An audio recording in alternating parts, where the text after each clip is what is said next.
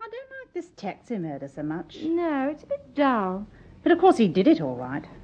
Yes, but he looks such an insignificant little chap.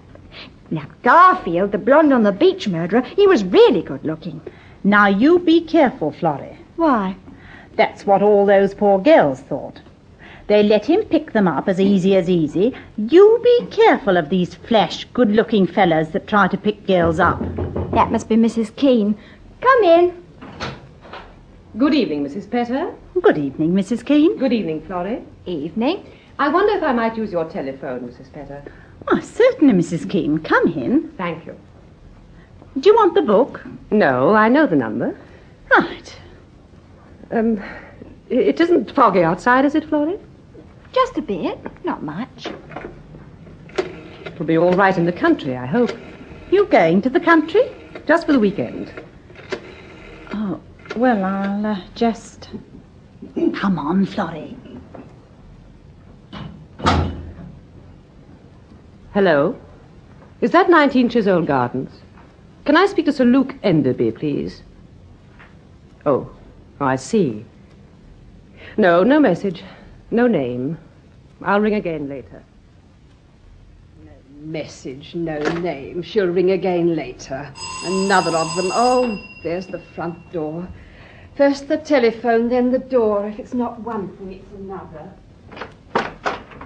Good afternoon, Hayward. Oh, good afternoon, Miss Warren. Uh, Lady Enderby isn't in yet, but she's expecting you. Oh, that's all right. The Luke's still at the Old Bailey, I suppose. Yes, madam. Uh, will you come into the drawing room? Thank you. How's the rheumatism, Hayward? It's been bad lately. What with the telephone and answering the door. Oh, Sorry. These large houses are very inconvenient. I said to her ladyship only yesterday how different it would be if we could have a nice flat. A nice flat wouldn't take all Lady Enderby's nice things. Yes, her ladyship has got some nice things. She's out at the sale room this afternoon. Oh, so that's where she is.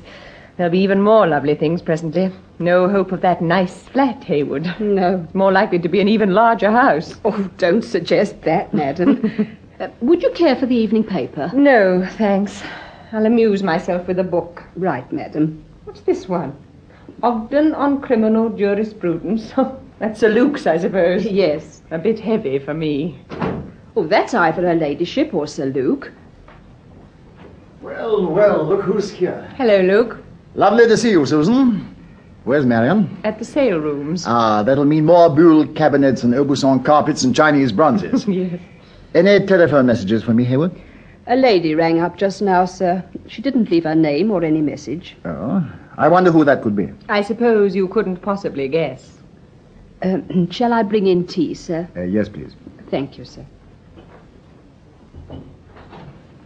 Do you encourage them to ring you up here? I don't know what you mean. Oh, come off it, darling. I mean your various lady friends. Aren't you well aware, Susan, that you're the only girl I've ever loved? I'm aware that you're never at a loss for an answer. How did the case go? What case? Haven't you just come from the Old Bailey? Oh, yes, that. Oh, guilty. Couldn't have been any other verdict. Why the jury wanted to stay out two hours and a half, I can't imagine. No, indeed. After your masterly speech, the jury should have brought him in guilty without bothering to leave the box. Well, after all, he did shoot the taxi driver. Oh, yes. I can't pretend there's really been a grave miscarriage of justice. Although I always try to, Why? just to annoy you. Why do you want to get your knife into me? What have I done to you? Nothing. You just look so completely sure of yourself and so thoroughly pleased with yourself. What a particularly damning indictment. Darlings, am I terribly late? How are you, Marion? Susan, dear, how nice to see you. Hmm. Now, why on earth didn't you start tea? Oh, good. Hayward's bringing it in now. Um, were there any letters for me, Hayward? In your study, sir. Ah. Well, I'd better just have a look at them. Milk, Susan? Thanks. You don't have sugar, I know. Thank you. I hope you haven't been waiting very long. Oh, no. I've been improving my mind with this book. my goodness. Not criminal jurisprudence. Does Luke really read this sort of thing for pleasure? Not exactly pleasure, just to look up some special point. I know the sort of thing. Double Chuck v. Fathead in the reign of Charles I, and for some inscrutable reason, it affects the case of the Crown versus Dairy Produce Limited today. I really think the law is extraordinary. I must say that sometimes it doesn't seem very sensible. Ben Butter, dear.